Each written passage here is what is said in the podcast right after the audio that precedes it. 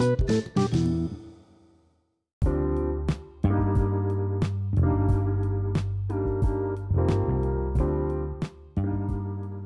people welcome to our new episode ఎలా ఉన్నారు? చాలా రోజుల తర్వాత మీ ముందుకు మరో మరో పోడ్కాస్ట్తో ఇలా వచ్చేసాను. ముందుగా happy science day science day అంటున్నాం. మరి ఈరోజు సైన్స్ డే గురించి తెలుసుకుంటే పోలా? ఎస్ ఫిబ్రవరి ఇరవై ఎనిమిది అనగానే మనకు సైన్స్ డే గుర్తొస్తుంది. అసలు సైన్స్ డే ఎందుకు జరుపుకుంటారంటే రామన్ ఎఫెక్ట్ను కనిపెట్టిన చంద్రశేఖర వెంకటరామన్ గారు ఫిబ్రవరి ఇరవై ఎనిమిది పంతొమ్మిది వందల ఇరవై ఎనిమిదిలో తన పరిశోధన ఫలితాన్ని ధృవపరుచుకున్నారు. ఆయన ఈ పరిశోధన ఫలితాన్ని ధృవపరిచిన ఈ రోజునే నేషనల్ సైన్స్ డేగా జరుపుకుంటున్నాం మనం.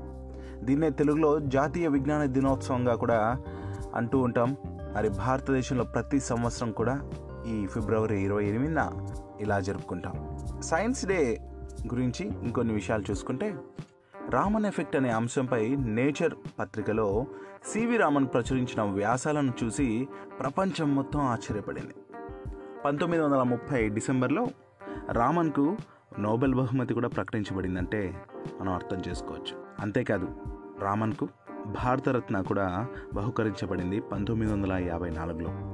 భౌతిక శాస్త్రంలో భారత కీర్తి కిరీటి సివి రామన్ ప్రపంచ వైజ్ఞానిక రంగంలో భారతదేశపు కీర్తి బావుటను ఎగురవేసి భారతదేశపు వైజ్ఞానిక రంగంలో ఏకైక నోబెల్ బహుమతి విజేతగా అన్నింటికీ మించి భారతరత్నగా మనందరికీ సుపరిచితుడు శ్రీ చంద్రశేఖర్ వెంకటరమణ్. మరి సివి రామన్ గారి గురించి ఇంకొన్ని విషయాలు చూస్తే నవంబర్ ఏడు పద్దెనిమిది వందల ఎనభై ఎనిమిదిలో తను జన్మించారు. నవంబర్ ఇరవై ఒకటి పంతొమ్మిది వందల డెబ్బైలో తను ఈ లోకాన్ని విడిచారు.